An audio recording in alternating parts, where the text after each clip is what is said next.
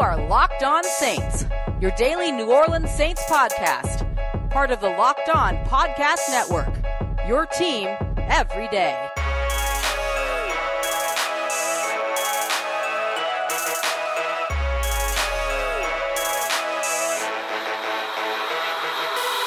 What is good, Who Nation and Who family? Welcome into this Wednesday episode of Locked On Saints, brought to you by the Locked On Podcast Network, your team every day. Ross Jackson here at Ross Jackson NOLA on Twitter, editor over at CanalStreetChronicles.com, and your host covering your New Orleans Saints every single Monday through Friday. Draft season is upon us, y'all, and that means in depth draft analysis, new evaluations, and draft guides dropping like crazy, and of course, wild reports and reporting galore. Now, yesterday we talked about the Larry Warford story from The Athletic. Well, 12up.com came through to one up those guys not once, not twice, not three times, but five times with wild draft projections involving Saints running back Alvin Kamara. Now, we'll talk about those projected trades and share some, we'll say, thoughts about them just to have a little bit of fun. But first, a new private visit was made known, so we'll take a look at the Saints' newest top 30 visit that never was Alohi Gilman, safety out of Notre Dame. And then, of course, we'll wrap up today's show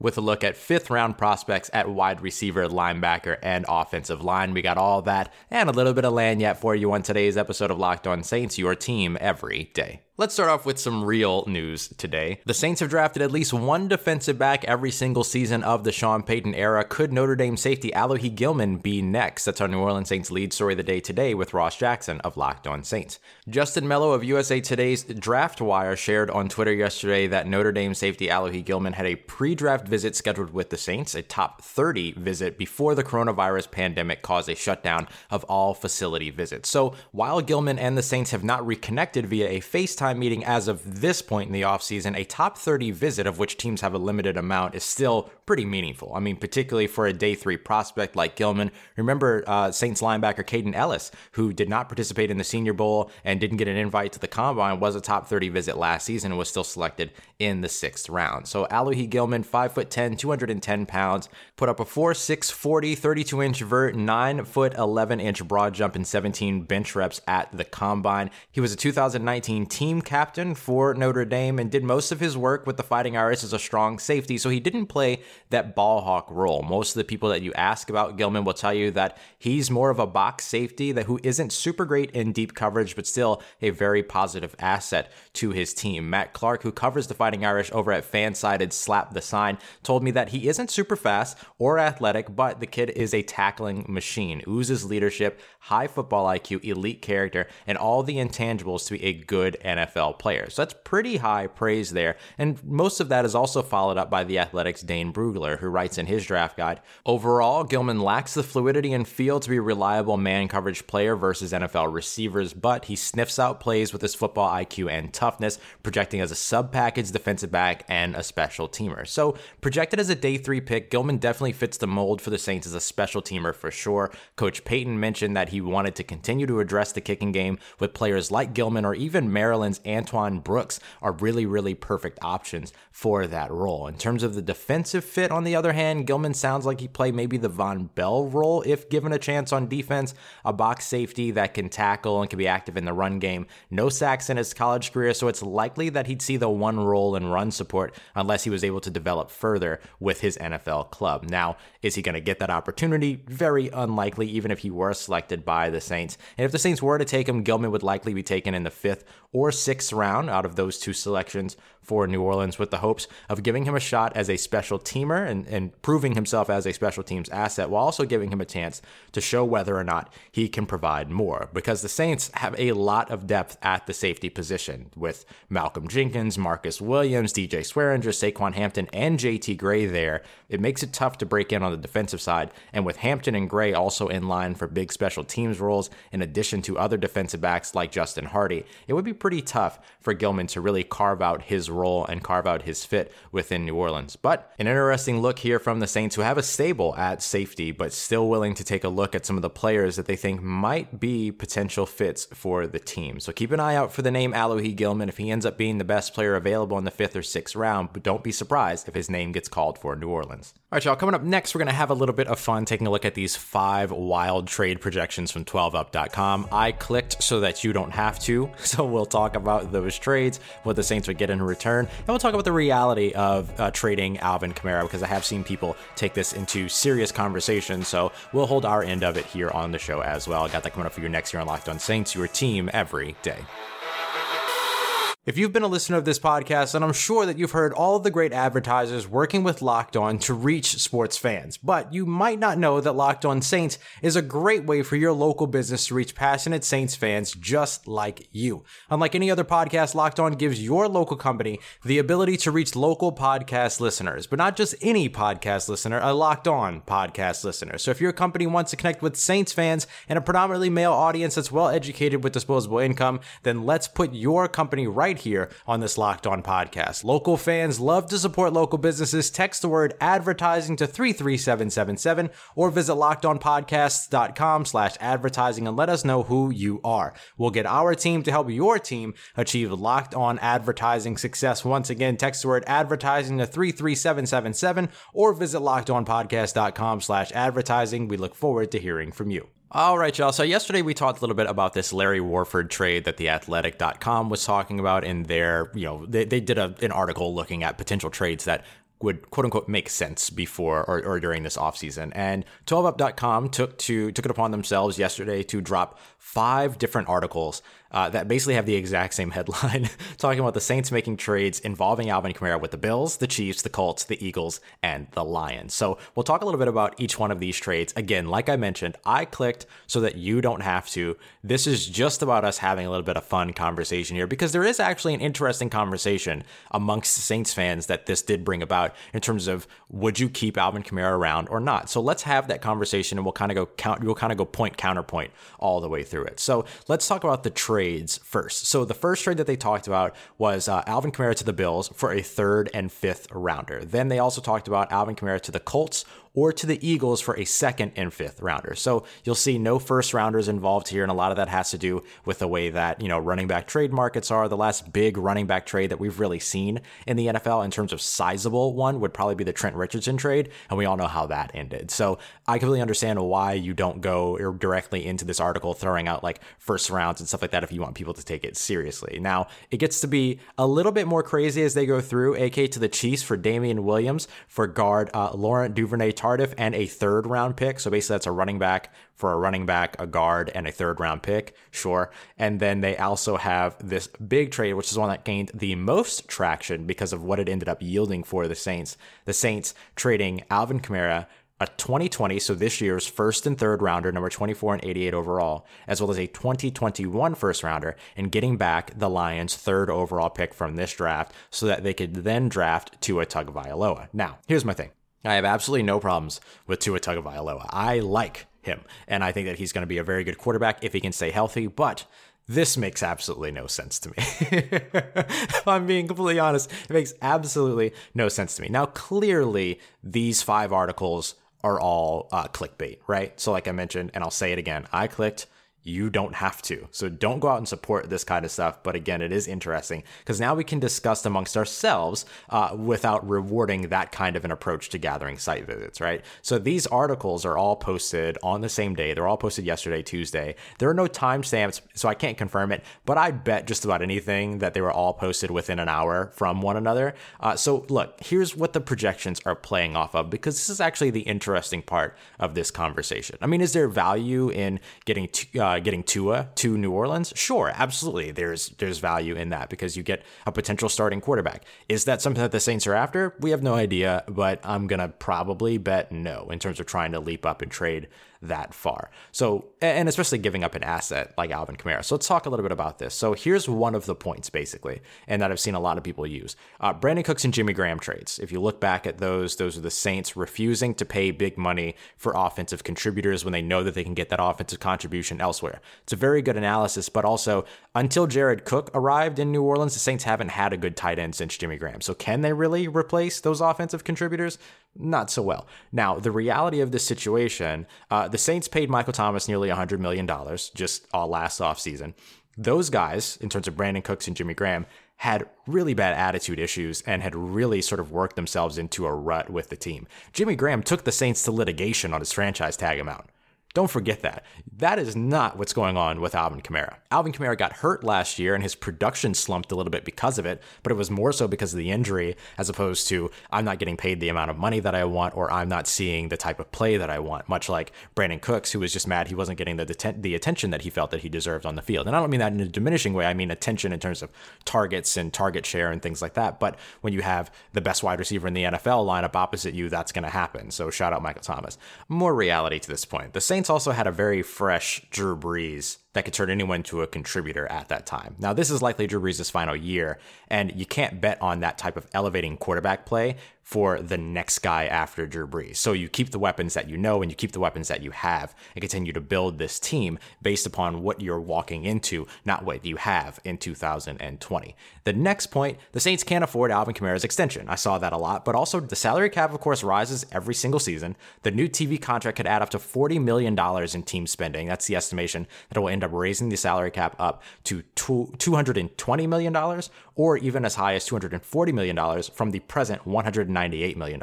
So even if it goes to the lowest part of that, that's still a $20 million increase per year or, or uh, coming up into this next season. And that's perfect for the Saints to be able to afford that uh, that new contract and that extension. Also, remember that the contract structures that they've crafted so far have been really smart, and they're allowing a lot of money to open up when Kamara's extension, as well as Lattimore and Ramczyk's fifth year options would kick in starting next season. Next point running backs don't matter. Well, they certainly do in Sean Payton's offense. Look at the Super Bowl year 2009, in 2009, uh, in 2011, which is one of the most prolific offenses we've ever seen in the NFL, as well as 2017, where the team played extremely well. Some of the best offenses that we've seen in New Orleans were in those three years: sixth in rushing in 2009, sixth in rushing in 2011, fifth in rushing in 2007. The three seven and I'm sorry, 2017. The three seven and nine seasons, 13th, 24th and 16th in the run in 2014 through 2016, respectively. Sean Payton's offense benefits from a top running attack. This past season, the team was only 16th, and everybody knew it, right? Everyone talked about how much more the Saints could be doing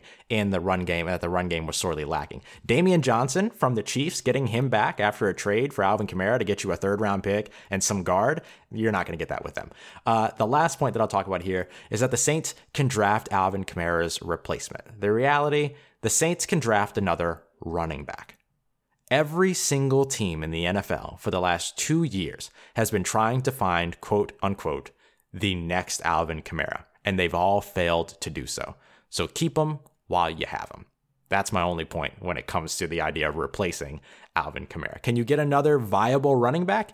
Yes. Can you get a replacement for Alvin Kamara in this offense, in Sean Payton's scheme, with the playmaking ability that he has?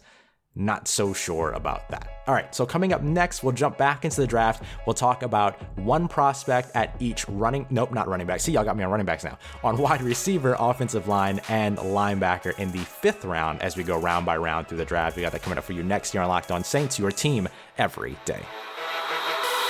All right, family, that was a fun conversation, but let's go ahead and get into the NFL draft now. Uh, we're going round by round, first through seventh, taking a look at one prospect at each of the largest positions of need for the Saints. Right now, we've kind of broken it down to linebacker, wide receiver, and offensive lineman. And of course, we're always looking for a versatile offensive lineman, and we've got one for you today. But let's start over on the defensive side. As always, we'll start with linebacker, and let's show the uh, LSU Tigers some love. A fifth round linebacker from the LSU Tigers. So, no, we're not talking about Patrick Queen here, but Instead, we're talking about Jacob Phillips, six foot three, 230 pounds, so pretty good size, although he could stand to add a little bit of weight. He was the SEC leader in 2019 in tackles with 113, and he also had 87 back in 2018. So a couple good years of production there, an active tackler with a nose for the ball, uh, more of a two down linebacker in college, so not as strong in coverage, but again, an excellent, excellent tackler. He had a 39 inch vertical at the combine, which means he also has some nice explosion tucked away. Just kind of needs to learn how to translate that out onto the field because you don't necessarily see that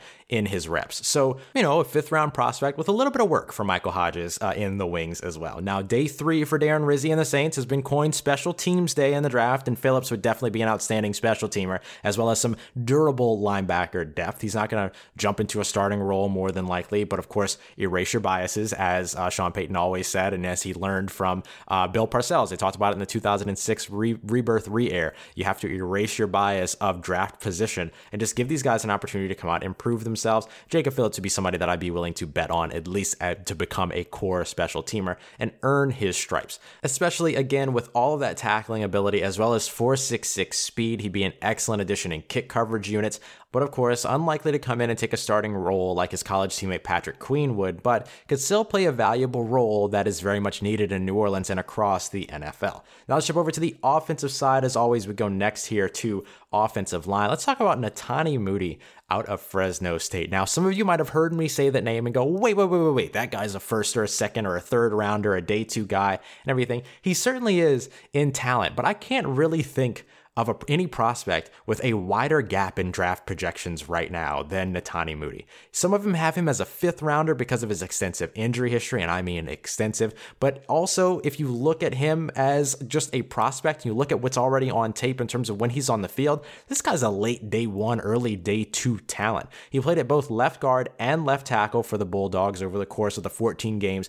that he played in 2017 after re, I'm sorry, redshirting in 2016. But since then, he's only only appeared in five games two in 2018, three in 2019. He gets knocked a lot for having short arms, but we've seen special players come into the NFL and succeed otherwise. And despite having the whole less than 33 inch arm threshold thing at the tackle position, but this is a guy that can also play guard. He can swing. He can be somebody that can be your left tackle, left guard kind of look. Muti has all of that talent. Despite not doing agility and speed drills and things like that at the combine because of his foot injury, he did still participate in terms of measurements as well as the bench press at the combine and put up 44 bench reps. That's outstanding. At 225 pounds, I can't even think of, of, of raising 225 pounds in the air 44 times. Like I can't even fathom that for myself or for at all, period. And that strength definitely translates on his tape because you can see him being tenacious and punishing off the line. When he's healthy, he's athletic, he's mobile, he plays through the whistle, always looking for work on the offensive line. Not a guy that's going to take snaps off, but the trouble is keeping him on the field. And the injuries that he suffered already are pretty substantial an Achilles injury, as well as a Liz Lisfranc injury. So not only is it the fact that he has been injured, but it's also the nature of those injuries that factor into this drop in draft status as well. But if you're okay with rolling the dice in day three, which you should be, uh, Muti could be a guy that could pay back some huge dividends for any team that does decide to take that risk in the fifth round.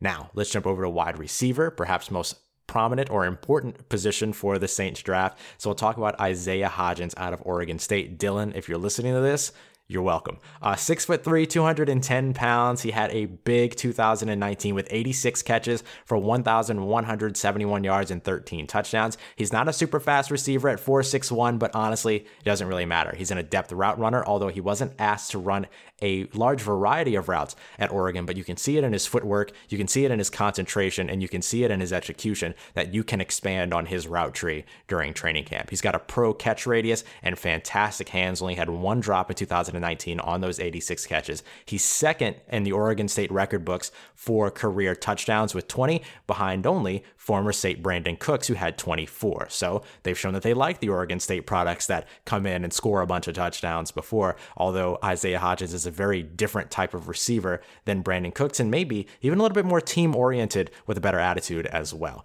He worked his way into becoming the top option at Oregon State with three years as a starter. He's got great skills, but it's his inability to create separation with speed. That is likely the thing that drops him in the draft stock. Remember, in terms of NFL evaluators and scouts and, and everything. Yeah, look, the NFL loves speed, and this guy doesn't have that. And so that's going to knock him down, even though he has just about everything else. So he's a great possession receiver option for the Saints should they decide to double up at the position or just decide to go for that type of a receiver in the draft instead of going for that early. They can wait and then get a guy like Isaiah Hodgins later on in day three. All right, y'all, that's going to do it for today's episode of Locked On Saints. Now make sure you tell your smart device to play podcast The Draft Dudes, and it's going to take you to Joe and Kyle, who are going to continue to get you ready for the NFL draft and everything going on around the league. I will see you all tomorrow with our interview with Zach Sammer Martino, right guard from Dartmouth. And then on Friday, we'll continue to just get you ready for the draft and continue to move forward through the week. Of course, we know that Drew Brees has now been named to an all decade team, even if it's not the NFL's official all decade team. So I'll give you my thoughts on Pro Football Focus, giving him that honor. And then, of course, all of the news that comes up between now and then. So I will see y'all tomorrow. And I thank you very much, as always, for coming through. Once again, I'm Ross Jackson. You can find me on Twitter at Ross Jackson, N O L A. Hit me up. Let me know how the family's doing. Let me know how you're living. Let me know how your mom and them. Tell your friends, family, and fellow fellow Saints fans about the show. And if you haven't already, please take a moment to subscribe, drop that five star rating and review. I thank you so much for all your support and for helping me grow this family. This has been Locked on Saints and Trust to That Nation. I'll holla at you.